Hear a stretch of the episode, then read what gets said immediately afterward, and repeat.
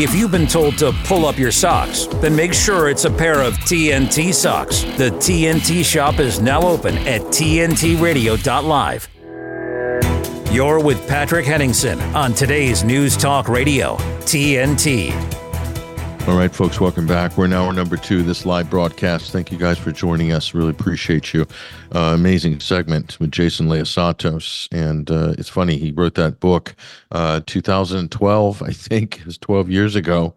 And every single successive year, his book keeps getting more clear it's like he wrote it yesterday. Uh, so that's always a piece of good artwork, piece of good writing, a piece of good music has that sort of timeless element to it. And uh, yeah, Jason is a great artist as well as uh, being a very insightful uh, commentator on what's going on in the world today. And we appreciate him as well as Basil Valentine uh, in the previous hour. Great, uh, great analysis from Basil. Now, we're going to join our, with our research assistant for the show shortly in just a few minutes. But before we do that, there's a couple of big stories that um, these are breaking actually, and I need to address these because I think they're consequential. The first is that in the United States, a federal judge has ordered the release of Seth Rich's laptop. Okay. Seth Rich, former DNC staffer, mysteriously killed in Washington, D.C a few years ago during the whole Russiagate Farrago and everything like this, and the uh, the the railroading of Bernie Sanders by the DNC. He seemed to be somebody sympathetic to that issue. Uh, all of a sudden, he was walking uh, just uh, not far from where I'm sitting right now in Washington D.C., uh, and he was shot and killed. wasn't mugged, didn't take any money, and it was put down by the police as just uh, you know random violence in the city. Is that what really happened? A lot of people have questions about it. They've had questions for a long time. The murder of Seth Rich has long been one of those uh, stones left unturned, says the blog Blue Apples here uh, on Zero Hedge. Since the fallout after the 2016 presidential election, Rich, a 27 year old staffer at the time with the Democratic National Committee, was shot twice in the back on July 10th, 2016. This is right around the time of the Democratic National Convention that crowned Hillary Clinton as the well, the heir apparent. Uh, she was meant to be president. It didn't happen, however. And uh, he was walking back to his home in Washington, D.C., was not robbed. Yet his death was ruled nothing more than a botched robbery. Do we believe that? Well, there's a lot of other extenuating circumstances that light could be revealed on this story if more evidence comes to the fore. And of course, why would the uh, authorities be still keeping his laptop? If there was nothing wrong, if nothing happened, this doesn't make any sense. Is there a cover up going on here? Certainly, a lot of people have some serious questions. Although his murder would occur months before the election of Donald Trump, Rich's name would become inextricably tied to the buildup that culminated in Trump's victory. Many suspected Rich was the source of the infamous leaked DNC emails, which were provided to WikiLeaks. A rumor that was fueled by odd circumstances surrounding his death and the sudden retirement of DC Police Chief Cathy Lanier. Five weeks after the murder, in an email John Podesta sent to Hillary Clinton's inner circle about making an example of the suspected leaker. This is the person that leaked the information that ended up on WikiLeaks. John Podesta himself was particularly upset about this because uh, this came to be known as the Podesta leaks. John Podesta, former campaign manager and Center for American Progress, a Democratic insider, consummate, sent this email to Hillary's inner circle, making example of the suspected leaker. That was written uh, more than a year before Rich's death. So this is interesting, isn't it? Uh, this is posted on Zero Hedge. Uh, we'll also reserialize this at 21st Century Wire. Kim Dotcom, Kim. Kim.com is a big, bigger than life personality on social media. Of course, his case is pretty uh, legendary and is also consequential. Uh, he has been targeted and harassed and treated unfairly, wrongly accused of crimes he didn't commit by the U.S. government. Why? I'm getting an interesting look into this story, not just because of Megaupload. He upended uh, Hollywood's uh, kind of mm, the cartel, you could say, their stranglehold on uh, intellectual property. And he had his own sort of system, open sourced, very well designed, great software developer, Kim Dotcom. This is what Kim said on X, formerly known as Twitter. I knew Seth Rich, said Kim Dotcom. I know he was the WikiLeaks source.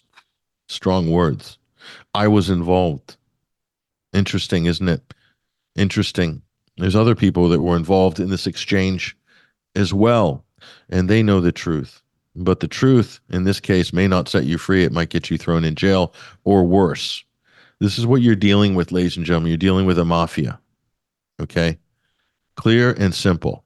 You're dealing with a mafia. And they were caught red handed, as they've been caught time and time again.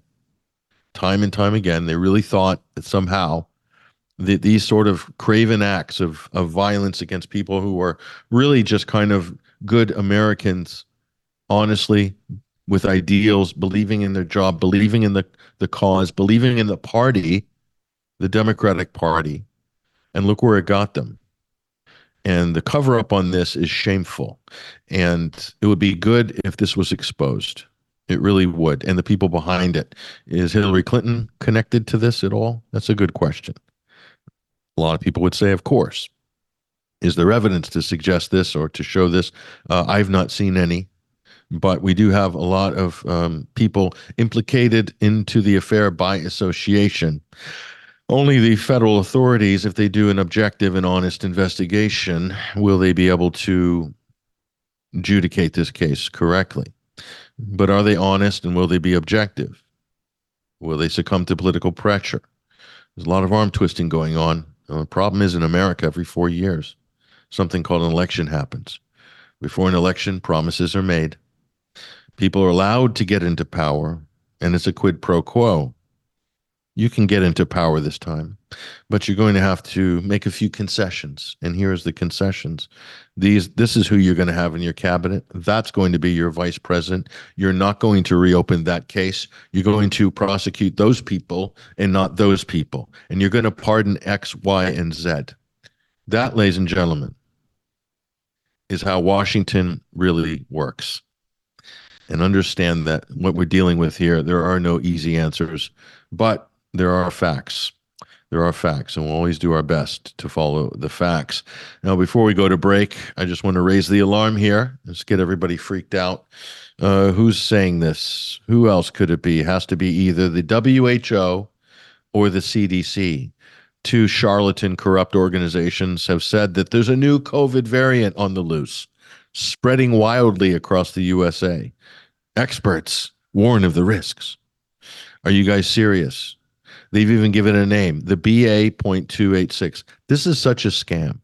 You know, we've been calling out this scam, the, the, the, the, virology industry, which is directly connected to the pharmaceutical industry, which is directly funding the WHO and the CDC acts as a type of a sales and marketing arm for these uh, for this industry.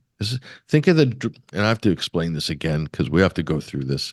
We've done this. I, I spent a year on this. Okay. Think of the drug cartels in Mexico. Bad, right? Fentanyl, right? Yeah. Ooh, crack, meth, all that stuff. Bad. Drug cartels, bad, bad. They're illegal drug cartels. And they act a certain way, don't they? They they they go after their enemies. Anybody who's going to interrupt the business model that they have, uh, which is predatory, uh, they're going to get moved out of the way and eliminated. They bribe politicians. They intimidate politicians and they decide in many cases who it goes into office and who doesn't, especially in border states like Texas and Arizona, New Mexico. Okay, that's the drug cartels. They're the illegal drug cartels. But there's another cartel. It's the legal cartel. Yeah, and and it's not Sinaloa, Zeta, and these other sort of you know organized gangs, MS-13 or whatever. No, no, no. This cartel, the gangs are Pfizer, Moderna, uh, GlaxoSmithKline, just to name a few, BioNTech. The, the, those are the drug uh, uh, gangs in, in that cartel. Okay. And just like the other cartel, they bribe politicians, they intimidate, they can, in many cases, win or lose elections, depending on who they're backing. Okay, and they they have a predatory business model. It's the same as the drug cartels. It's just another. It's a legal drug cartel. They pay more money to get themselves to be legitimate. Okay, they do put stuff out, street drugs. They launder them through things called pharmacies okay, and HMOs and the medical industrial complex. And they are hand in glove with the virology field. The virology field makes up the variants. They claim they're out there. They don't show any evidence. They just show models. They show computer models. This is what's happening once again. Are you going to fall for it again? Think of the think of the consequences. And it, here's the other one. Scientific establishment warns of quote disease X while downplaying Chinese pneumonia epidemic. Ridiculous. The whole thing is ridiculous. The reason there's an epidemic in China in these particular cities, one of them is Wuhan, is can anybody put two and two together? The worst air quality in the world, high levels of arsenic poisoning. Do you think that has anything to do with the pneumonia? High levels of smokers? What do you think? Who gets pneumonia? People who have high risk tick boxed categories. Ladies and gentlemen, so that's the that's the reality. But no, no, no, no. There's a virus on the loose. Okay. And the Chinese in this regard are no smarter. But we see this Dr. Peter Hotez talking up disease X. These people are the shills of shills. Okay. So if you want to freak out about the latest virus, just know that you're doing Fauci's work for him and he is happy that you're doing it too. You're you're basically doing free sales and marketing for the pharmaceutical cartel. When are people going to figure out there's no science in any of this science? There's no science at all. It's not scientific. It's absolute hogwash. It's boulder dash. What what what else can we say? Can we say anything nice about it? No, it's ridiculous. Haven't we learned by now? I hope people have learned by now after what happened over the last three years. I mean, really, did you not have enough? Are you not entertained? Ladies and gentlemen, I'm not. I'm not entertained at all. Uh, let's take a break with TNT Today's News Talk. I'm Patrick Henningsen, your host. I'm going to join our research assistant for the show, Kristian James, on the other side for some other important news, including the net zero agenda and more. Stick around. We'll be right back.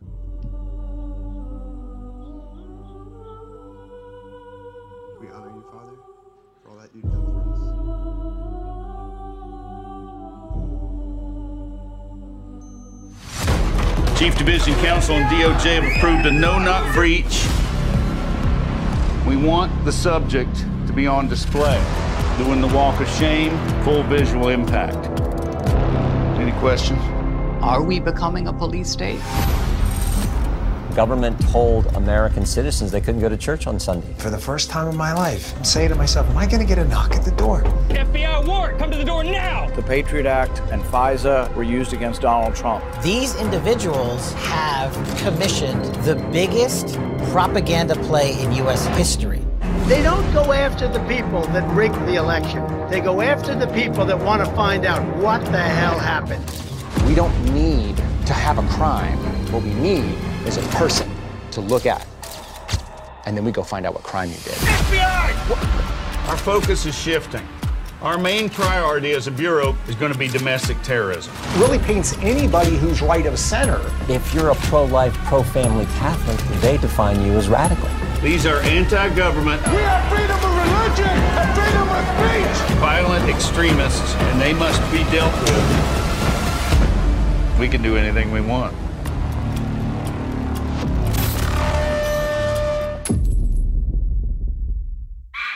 CO2 sustains all life on Earth, but now it's in long term decline.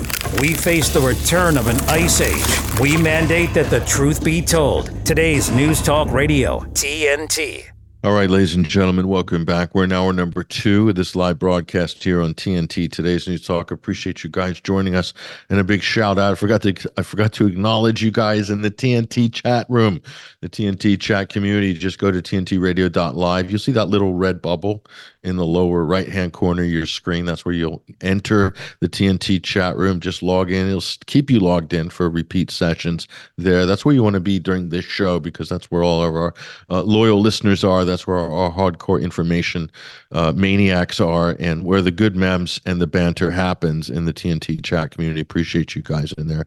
Big shout out to everybody down there. You guys are amazing. And uh, we're going to welcome onto the program actually uh, Kristian James, our research assistant for the show. And uh, Kristian, um, I don't know if you've been following this or not, but I wanted to ask you about the uh, climate summit. Uh, it's nobody's paying much attention this year. Why? I don't know. Maybe because it's not in Europe or it's not in the West, but it's in Dubai this year. COP 28. What do you know about about this? And by the way, I heard Kristian that Greta Thunberg was going to protest, but she had to take a camel through the hidden corridor uh, through the Saudi Arabian desert, and she's on her way to Dubai as we speak. But she couldn't come by plane, obviously, because of the the hypocrisy of burning all those uh, fossil fuels and uh, carbon. So she's coming by camel. What do you think about that? That's what I heard. It could be true. I saw it on uh, Telegram. Go ahead. Walk the route of uh, Dubai's plan of the line, that um, infra- infrastructure project that she has, of that going on about that. Maybe oh, the she's Saudi, walk that that's route. Saudi project. Uh, uh, oh, yeah, you're right. So that's Yeah. that's it. So that's that's perhaps it's going to where they've got this uh, the COP 28 happening in Dubai. That's the that's the big climate green agenda this week. Um, so all the world leaders are there. What are we going to do about the climate? Uh, what can we enforce and what can we change? And how have we um, what have we done since the last time? So the conference is on today. It started uh, about 10 o'clock their time. So that is it has concluded for today. I'm aware that they are broadcasting some of it today. Now, I haven't caught it because I've been quite busy today. But what I did catch was a particular interesting story that is definitely worth uh, reiterating here. And I will drop a link into the altar, into the chat box so people can have a an idea what this is. Let me just drop that into there now. So this is an article out by Reuters. Um, so and it talks particularly about one of the things that's on the agenda here this week, and that's about a carbon inclusion program that's uh, currently active in China. China this year have uh, quite the stance at uh, COP28. Um, so the one thing they are touting has been very successful is what they're calling the uh, the carbon road for everybody, which is um, the login of people's use of public transport, um, encouraging citizens to ditch their cars, plant trees, cut their energy use, and in doing so, you actually will earn a carbon credit, and this will be uh, used as a functionable credit token against uh, people's credit score um, to improve their credit score, and they're calling it as part of their carbon inclusion program to be ready for 2030. There's been a lot of uh, debate around what this is going to look like, but they've got some science to back it up. That's the Chinese Academy of Sciences, and also um, the reason I'm aware of this also because the University of Nottingham, where I'm based, is actually doing part of this program. And uh, so the I've got to quote this guy Xi Zhonghua. Uh, say the carbon inclusion is a huge program and an effective way to mobilize the public now and practicing low carbon, zero carbon, and negative carbon activities in order to bring down um, the Chinese because obviously they have the largest amount of uh, stuff going into the atmosphere, should we say, particularly in regards to America, China, India. They're the ones putting most of the stuff into the environment. So their way of, of minimalizing this is to have personal carbon accounts. This is what they're talking about today. Um, so the People's Bank of China have got a new pilot scheme ready to go called the Carbon to Gold scheme, and it's going on in a number of cities. Um, the idea is they want various factors now to be a measurable um, visualization of their their actions against climate. So people have the idea of no, it's no longer coins or some kind of a green credit system. They want to be able, people to be able to see what effect they're having on the environment. So they they want to, um, as they put it, to change the human behavior, including how people go to work, heat their household, put out the trash. It's all about verification. So now they want to be able to monitor that in real time via your smartphones at all time. Um, which in the past has, has been on a volunteer basis that has resulted in confusion, inconsistency. But uh, the idea is now they want this to be platform standard. You know, this they want this as a full rollout across China, and I guess they are going to be the blueprint technology system for what they will be have. I guess going across the world. If you, if you've been a if you've been looking at your bank, particularly Santander, you're aware that um, you now have you know your money segregated into sections about what it is that you've spent on with a tag saying what it is. Um, You know, was it was it a green purchase? Was it a good purchase? Was it a negative purchase? What have you done?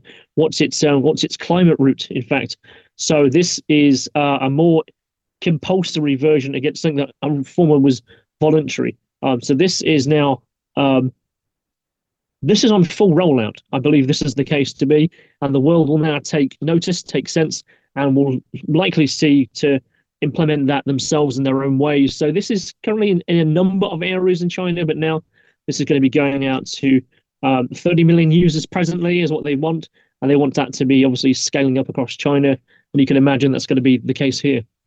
Kristian, you know what this is like? I mean, I can't believe the Chinese are into this, but actually, I, I, I do understand it and I'll elucidate for you, uh, Kristian. This is like if you have a sort of tidal problem uh, and you build a breakwater, you know, for a whole harbor or something like that. You have tidal wave issues.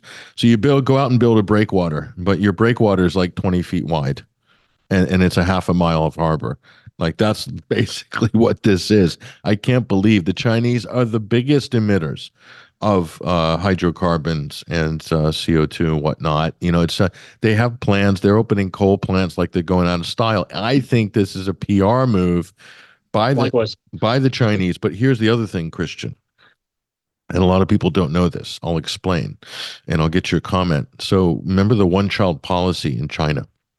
It's not in effect now. Um, they've, exp- they've they're eased they've gradually eased it over the years, but the West paid for that. That was paid for by the Rockefeller, the Ford Foundation, uh, maybe even the WHO, but a lot of international and American money paid for the one child policy. It was very unpopular at the beginning, uh, but then the Chinese realized that it had a lot of use the Chinese Communist Party in the in the 70s and early 80s realized this gave them an incredible amount of control right down to the family unit for the population. So they took it and ramped it up to even another level that the globalists who were probably just in it for Malthusian population reduction purposes okay that the, the Chinese took this and seized it because they knew this was a great tool. And they used the international uh, stature the clout of these organizations to sell it to their own people as oh no these are big this is the UN behind this and da da da. So they for their own internal reasons they saw the utility and control.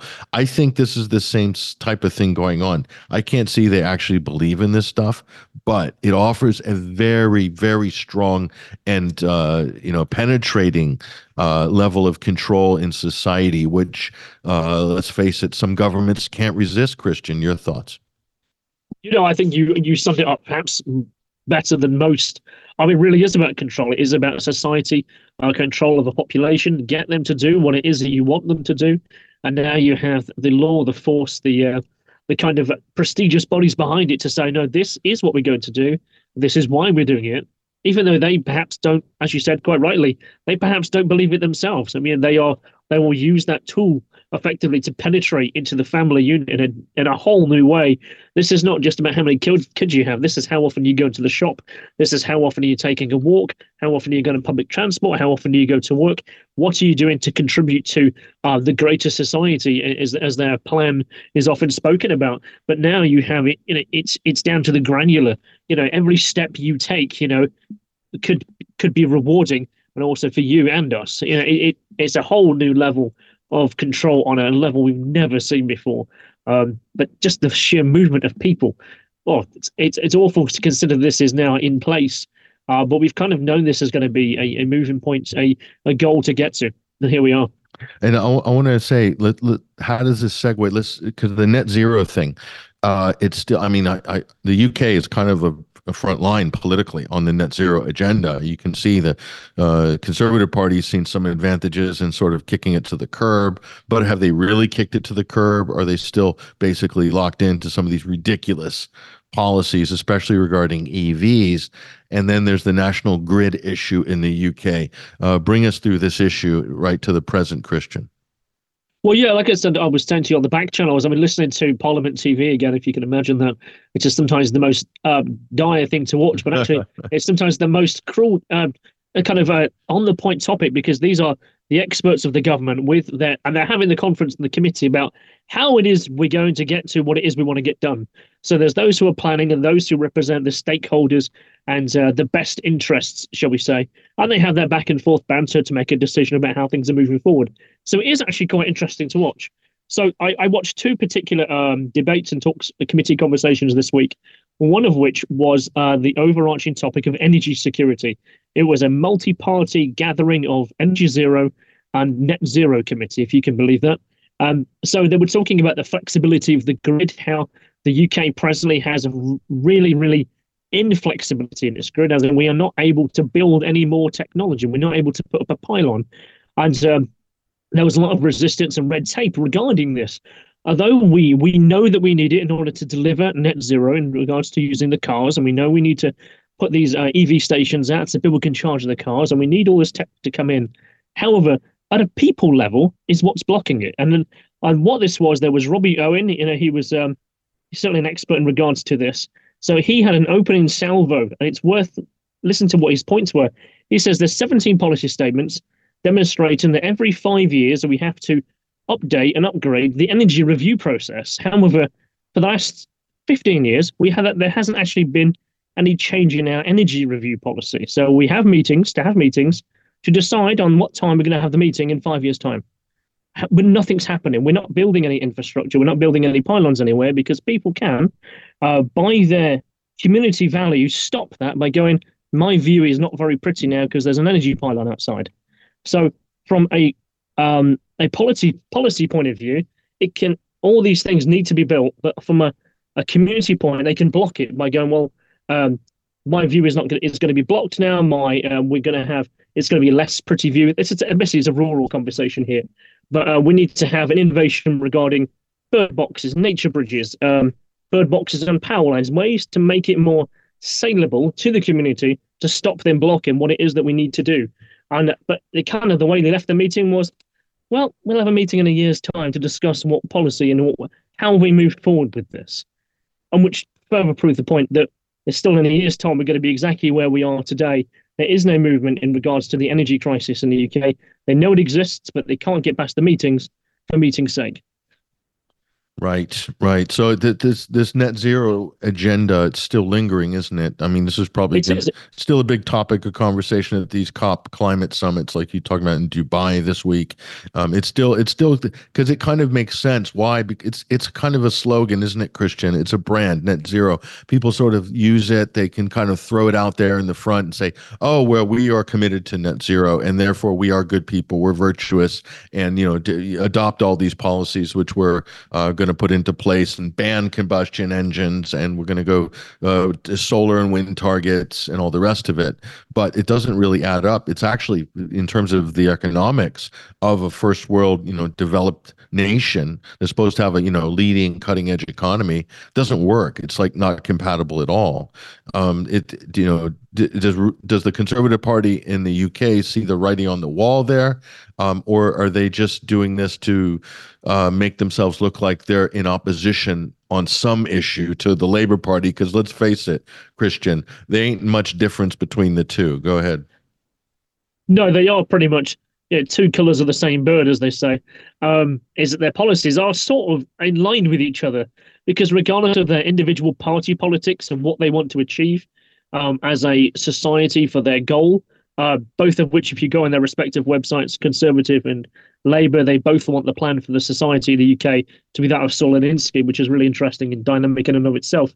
But um, how are we going to get there? They both have agreed that net zero it has to be fundamentally part of whatever framework goes ahead. So they have to go with this. They can't not do it, and that is in and of itself as a topic. Um, certainly, regards to Labour, it's now critical. Uh, it's become a critical issue for them because either they have to oppose it or move forward with it. And if they move forward with it, they're therefore they are in support of it. It's a really interesting, weird dynamic what's going on there. But uh, no, we've we've already found ourselves. We build these national grid um, wind farms off certainly the north coast of uh, of Scotland, and before they were even completed, they were actually bought by Chinese companies. Um, again, so our infrastructure, as we're building it, is already going up for sale, and someone else is reaping the benefits. We might be getting the power for it, but we're not reaching any money out of it. Um, Oh. so you kind of wonder what is our money situation with it. Well, I somebody is reaping the benefits from it, Kristian. And do you know? Do you know who owns the land offshore up to a certain distance offshore around this country, uh, where a lot of these wind farms are being proposed and actually being built, and are, in some cases are operational? Who collects the ground rent for that, Kristian? Because somebody's making money off it. Let me think. Do you have any wild guesses on that? I, we do have a what we used to be called the the Queen's Barrier. But I guess now it's now it's called the King's um, Barrier, which is basically a two mile uh, buffer around the country. So I guess this is where you're leaning, yes. Uh, yeah, that two mile buffer. It's a very lucrative uh, sort of strip of land, isn't it? One wouldn't think so. You know, it's just not much down there at the bottom, right? Apparently, no. Right. There's green oil there, isn't there? Green oil. I, I guess we, we do hear about that quite often, don't we? It's it's, it's so good to be green, but ultimately it's some, some of this uh, most disgusting stuff in the world ever. We know it's a poison in many ways for us, but we utilize it for absolutely everything. Um, so you know, oil is part of our way of life, and I don't think that's ever going to move away. And we don't necessarily use most of it for oil anyway. It's actually used for plastics. No, no. I Um, mean, I mean the green oil, the wind wind farms. I call. Oh, sure, of I'm, course. ca- I'm calling it green oil. And by the way, when you're talking about algae, uh, Prince Charles, uh, I'm still calling him Prince. I'm sorry, it's a force of habit. You, decades and decades uh, of Prince Charles, King Charles, King Charles um, goes out in a boat and talks to the algae, talks to the algae to help the algae bloom and grow. Did you know that, Kristian? I have heard that. Yeah, that's kind of been a long time story where he would talk to his plants to make them grow. And I guess some would say there is um, something to that. But I, You, you know wonder what? you know what music? is. You know what music he plays his plants. I, I, Mozart, maybe Bach. No, only i- in your dreams, Kristian. It's Wagner. Who else? you can take the royal family out of Germany, but you can't take the German out of the royal family. We're digressing, Kristian. I'm sorry. We've, we've gone off. When, when you when, when you brought up the wind farms, I just couldn't resist. Go, ahead. No, it makes sense. It makes sense indeed. Um, yeah, so I guess not as much of a segue, but it just kind of move into the other topic I was listening to in regards to these parliamentary um, committee meetings. The one that actually is quite relevant um, prevalent. Sorry, uh, it was uh, the International Relation and Defence Committee. So this one happened yesterday, and mainly they were talking about the uh, the other war situation. There's another war front beginning uh, on the edge of Europe that is is certainly not in the mainstream topic of conversation. And I was interested to find this is the case. So in regard, this is in regards to into Bosnia, into Croatia, into Serbia, and the uh, political situations that are happening there. So her name was Tina. She spoke from the London Economic School and she represented the, the Croatian government. And um, what she was talking about is there's a weakening of the EU's um, presence in those particular countries, and as such, they are now being steered away, certainly in regards to uh, to Russia, to China. And uh, she talked about how uh, we need to make that happen. The particular part of this conversation was how can the UK help in this meeting? So there was MPs going, so what can we do to help this situation in Bosnia, into Serbia, into, into Croatia? And then she said something really interesting. It's certainly going to pique a lot of ears here. She says, well, the one thing that's really great is the stakeholder level of which the UK, in particular, influences people on the ground. It's certainly going to be a case that you guys are going to be very familiar with. That is uh, developing independent media, uh, media for all, you know, media inaction. Um, so, and they're using it as a form of way to breach the noise of the narrative that is captured in those countries. In particular, she was talking about Croatia um, in this particular example. But the citizen engagement of local interest, holding power to account, are the kind of the main themes of these independent media channels, uh, causing unrest in the people for long-term democratization. So the idea is you they're going into these countries. Media uh, in action, of course, is very um, familiar to those who who know about the Ukraine situation, know about Syria situation. These are an a BBC-fed uh, organization who are in the ground, certainly in hotbed territories where there is certainly fluctuating uh, situations, with the idea of destabilizing the media in that country to have the people rise up to a position where they engage a coup on the country. We've seen this happen uh, time and time again, where the BBC's media and action teams have been going on. Uh, she did say it's now called Media for All, and she, she actually made that um, particular uh, amendment. She said uh, Media in Action, Media for All. So perhaps we need to be looking at that term as well um, about how these are with a long term goal of having it Western orientated in their democracy. Yeah, that's uh, you've heard of smart uh, soft power, Kristian soft power. That's the sort of flagship BBC approach globally. Uh, British are the are the best at it. Americans have learned from the British actually uh, on how to project soft power. But what you're talking about there, Kristian, is called smart power smart power. That's just media subterfuge, making it appear to be independent. This is how they brought down Syria and how they've undermined and attacked number.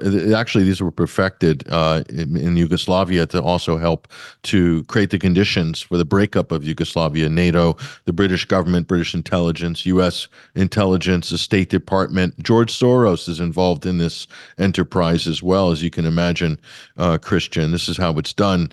They do it in Iran Iran. They do it any, anywhere where they feel like they can sort of, you know, uh, undermine uh, a government that they'd like to see change or to strengthen certain factions, weaken others.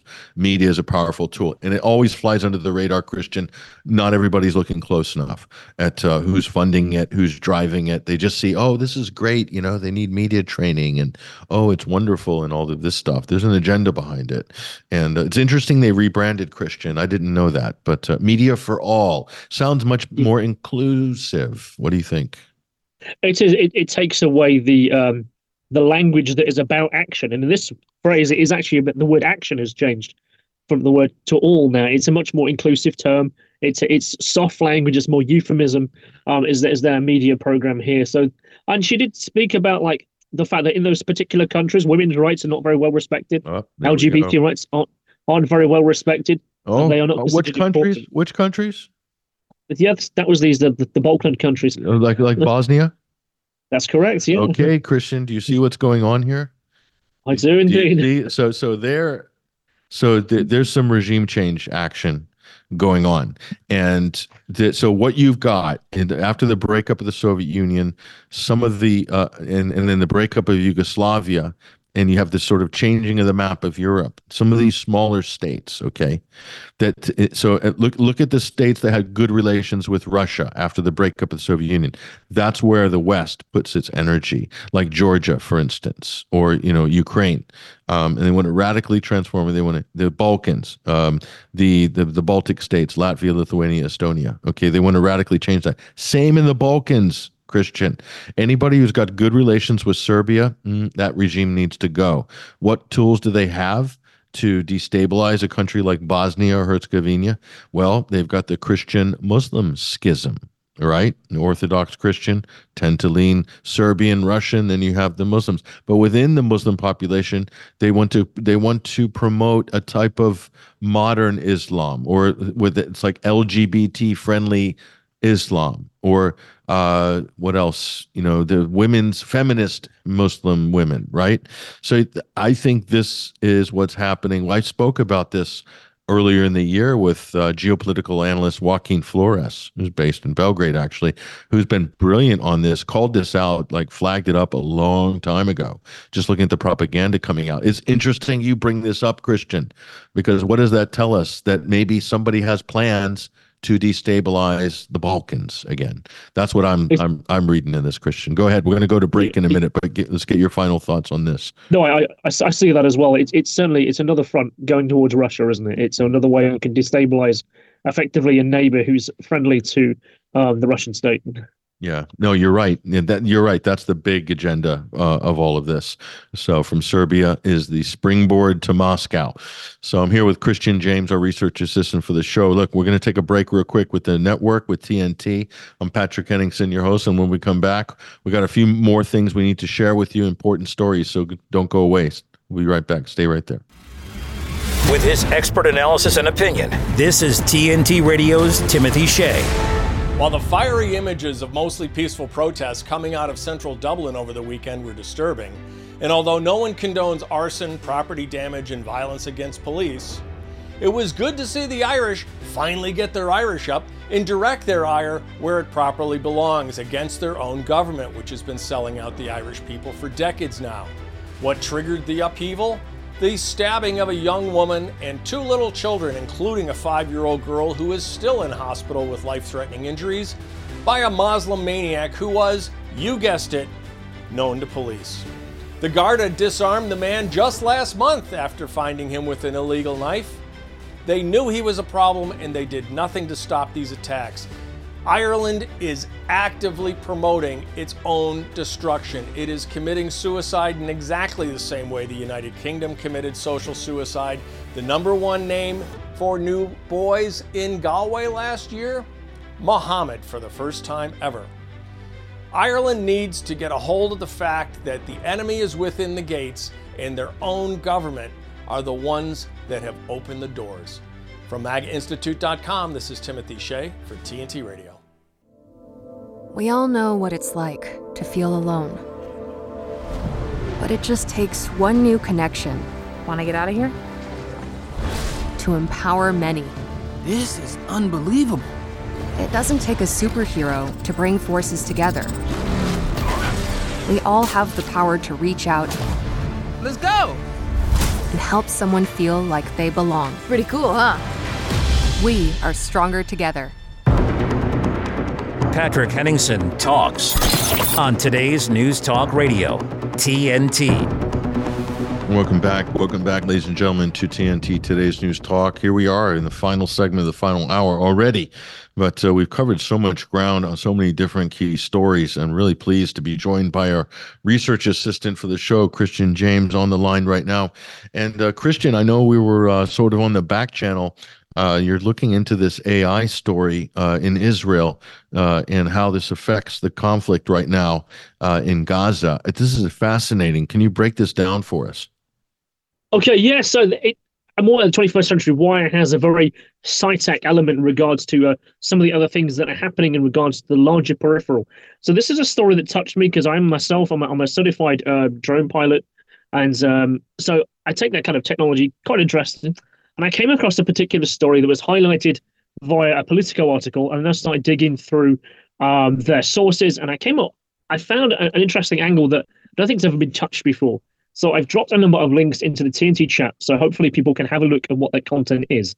So it's basically regarding the, the broad stroke topic of uh, the use of artificial intelligence in regards to the current ongoing war between obviously Israel and Gaza.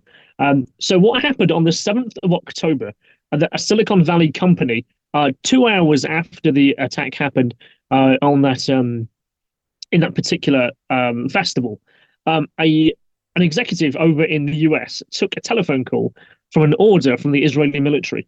So his company is called Skydio, and uh, they ordered more than hundred AI-enabled drones uh, from this company. And their role really is they're, they're bulk, they do um, the bulk recon drones. So they're capable of navigating autonomously producing three scans of buildings and detecting whether people are in those buildings. So Skydio is a, is a really famous company, uh, but that's so on the very day of the um, October the seventh, Israel military made an order for that. Another company then comes to the uh, fruition, and they're called Shield AI. Shield AI are they produce close quarters uh, armed self-piloting combat drones. Um, so they have been deployed now in Gaza um, by their own uh, data and information. I've posted a few of those links up, up there now. So, so they react to shapes uh, thought to be human, i.e., enemy combatants.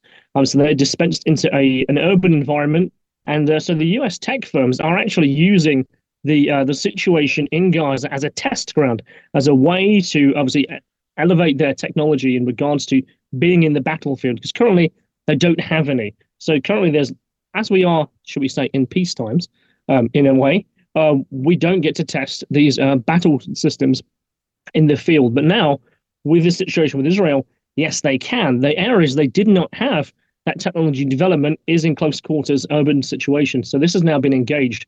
Uh, the Jerusalem Post, they put up an article this past week talking about Israel's operation against Hamas is the first build AI war. So the, the IDF is now using artificial intelligence and supercomputing during the last conflict with Hamas in the Gaza Strip. So I found a particular article uh, listed by 349 researchers, technology workers, and academics, uh, led by Tina Park, who's the head of research and design of the Partnership AI company. So she is calling for a complete withdrawal of all technological support from across academia, from defense contractors in the US to pull away from supporting Israel in any way in capacity. So there's a public Google Doc that she put public And I've dropped that into the TNT chat so everyone can read that. And it's a really um, deep article.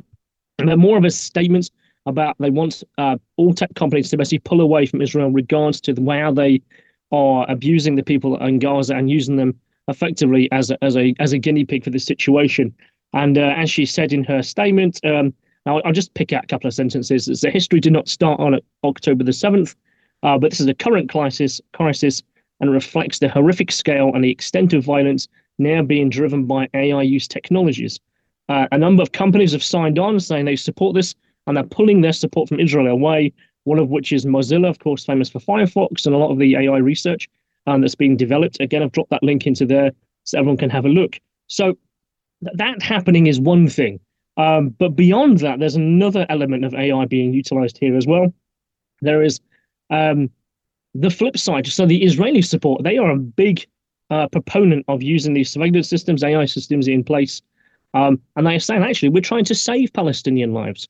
And we're doing this by making sure we only target the combatants on the other side. And this is, includes finding hostages faster, uh, concluding this faster. And we think that this statement made by these companies, made by these people, is actually anti Semitic. And we will now be withdrawing our funding from these companies. So you can imagine the situation that's actually occurring this past week. Last weekend, it was the Web Summit. Um, basically, 70,000 people from the tech industry going for a conference. And uh, what happened is all the Israel um, components stepped away and did not go to that conference. Um, so this is now a major schism that's happened in the artificial intelligence and the tech industry and the war industry. And they have now found themselves in a schism also created by the situation that we find ourselves watching in Gaza. Um, I dropped a link also that last weekend when President Biden and the guys were in the UK for that uh, tech meeting, uh, they signed an interesting document uh, in regards to the application of AI being used uh, for military uh, use, and uh, basically made a, a declaration. It's called the Responsible Military Use of Artificial Intelligence and Autonomy. So it was a big thing that President Biden signed while he was over here and uh, got 29 other countries to sign on board for it as well. And you can kind of imagine 49, 45 countries signed on that as well, sorry. And uh, you can imagine really that's perhaps a limit. That's a way to limit that development in other countries as opposed to uh, not doing it yourself. Uh, now, what came out of this is Israel has refused to sign on to that document. Um, hmm. they are fully intending to continue their development of this tech. Not surprising. Kind of... so, yeah, I, I, think the key point you put you put in there at the end, Kristian, is the, what you said that um, is the U.S signing this kind of you know ethical declaration for AI? Is is it really for them to to to cease from using this technology or abusing or weaponizing it, or is it for the U.S. in in a way they're doing it to limit other people's development of it and not theirs? Obviously, because the Pentagon's going to do whatever it's going to do. I would imagine Israel's not complying, then the U.S. won't either. But I think I think you're I think you're right there. That that looks like the motivation, Kristian. Yeah, I, I can imagine it's a way to, to stop the development of that kind of artificial intelligence in other countries. So we know that the US have built these AI enabled drones, but they aren't necessarily armed. They're not necessarily programmed by the manufacturers because actually part of that process. Um, the, so two of the companies who've signed on to this um, agreement actually were the two companies who originally signed the stuff and sold the stuff to Israel, uh, which is another dynamic of this. Um, and they've said, well, ultimately, is that well, what we sold didn't contain that material, didn't contain that ability, other than we just sold them the drones. Hardware wise and software wise, they're free to do and change and modify anything post post being sold because that's what customers do. Mm-hmm. Um, so, so the Oh, just quick, just quickly on the on the AI drones deployed in uh, by Israel in over in Gaza. Are are, are these just re, just to clarify, Kristian, to your knowledge, are they only reconnaissance drones, or are these combat drones as well? Do, do can they drop munitions and things like this? Well, so in regards to those two particular ones, so according to the press statements of uh, one of the companies, that was just double check it, Skydio. Uh, they were um, they were recon drones, so they they they have the ability to see uh, thermal infrared and uh, have the ability, therefore, to see the environment using 3D scans. So, no, they are not necessarily armed. However, the ones from Shield AI are, mm-hmm. and they are uh, basically close quarter combat drones. And I had a look at some of their specs, and basically, they are armed with uh, munitions, basically, and uh, the ability to drop munitions. Um, so, it's most likely means they are being used in a wartime environment. That's pretty frightening. I mean, uh, autonomous combat drones with deadly force. I mean, I can't think of another nightmare. This is Terminator all over again, and this is uh, regrettable.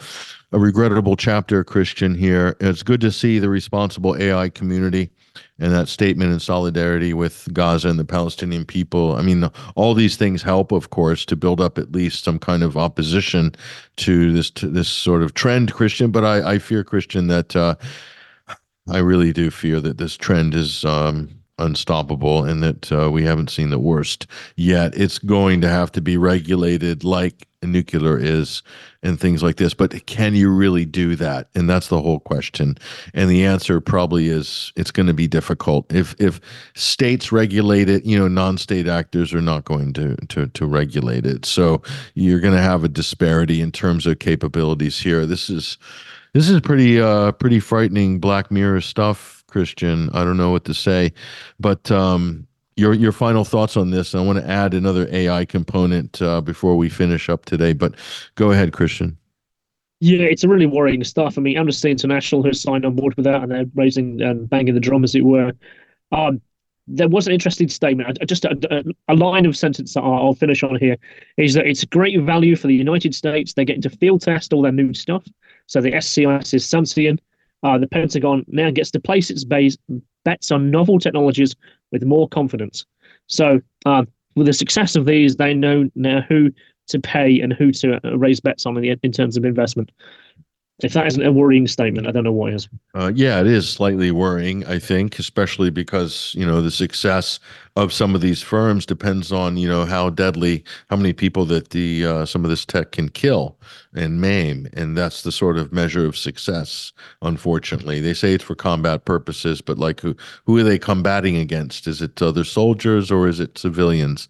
And uh, I think what we've learned over the last seven weeks, uh, watching the uh, Israeli government, is that too often uh, the highest levels of technology in the military sphere is going to be used against civilians and not against other soldiers, like you see at the uh, arms fairs. I'm sure that make it look like it's combat, but you we know that we know the truth about it, Kristian. But uh, you know, all is not lost, Kristian, um, because uh, the Greens are coming to the rescue. Uh, the, so the AI, like Bitcoin, they've come after Bitcoin because of its huge carbon footprint. So now we're told, and you'll start to see sustainable AI become a buzzword, Kristian. So the AI oh. carbon footprint apparently is massive uh, in terms of greenhouse gases emitted compared to other means of production. So they're saying now that uh, the the the tra- training AI for a single model can emit more than six hundred and twenty six thousand pounds of carbon dioxide just to train for a single AI model or a module, as it were, uh, and that's the same amount of greenhouse gases. It's a sixty two point six gasoline powered vehicles in the whole year, Kristian. So who knew that AI is the biggest autonomous climate criminal uh, on the planet? And so, with any luck, we're going to get Saint Greta of Thunberg coming over the hill like Joan of Arc to wage war and oh. shut down the AI. That's the solution to all this. Greta is coming. She's coming to the rescue, Kristian and mounted on the back of a camel across the deserts of, of uh, Dubai. You yeah, know you it. can imagine this. You know it. How dare you? You abs- How dare you? Absolutely know it, Kristian. You know it to be true. You know it to be true. Look, um, we're going to wrap up this segment today, but uh, yeah, great. The, the, these are really important stories. Obviously, I'm, I'm very happy that you're you're tracking some of this tech, Kristian, because it's making its way into the public domain, but onto battlefields as well. So it's really important we keep an eye on these types of stories. But uh, yeah, just uh, give us a shout your final thoughts uh, before we wrap it up. Go ahead. Well, they're saying that a single Google search is the same equivalent energy of a, of boiling the kettle six times. So it, there certainly is going to be an energy cost to doing this AI stuff, but uh, it's going to be interesting to see how this all plays out. You can kind of see the convergence of where these lines are going. It's up to us now to keep an eye on what these things are happening and uh, to talk about it and keep it happening. Yeah, yeah, I'm going to be promoting the uh, the green search the green search engines as well. Prince Charles is probably coming out with something, maybe a wind powered So that take some of the billions that he's earning from his wind farms now off the coast and like maybe get him to power a search engine, some server somewhere. The greenest search engine of all, Kristian, is just you or I standing on the corner on a soapbox or at Speaker's Corner in Hyde Park, just answering questions. Isn't that the greenest search engine you could possibly have on this planet? I think so. I think we need more of that. It is. It is. Yeah, providing you're a one-to-one interaction of people. Providing you're a vegan. then it works. Then it works. Otherwise, it's not totally sustainable. It's not. We don't want to on the soapbox at Speaker's Corner with it with a giant uh, doner kebab, uh, and uh, who knows what else uh, in tow. Yeah, that's not going to work, is it? No, fasting vegans at Speaker's Corner. That's the cheapest search engine on the planet, and probably more trustworthy and accurate, quite frankly, compared to what's coming out of Google and Wikipedia these days. Uh, I dread to say it's not what it used to be, Kristian. Thank you very much, Kristian James, our research assistant for the show. Appreciate you. Thank you very much, Patrick. Always a pleasure. There he goes, ladies and gentlemen. A big thank you to wow, what a segment by Jason Liosatos. Unbelievable in the first hour. That is a tremendous. We're going to feature that later in the week. And of course, Basil Valentine as well. Another great segment from Basil, who's just been on point on Gaza like nobody else. So that's all we got time for today. What an amazing program, folks. I'm uh, pleased and honored to be broadcasting today on TNT. Today's News Talk. We'll be back same time, same place tomorrow, Friday, uh, with a few surprises, no less.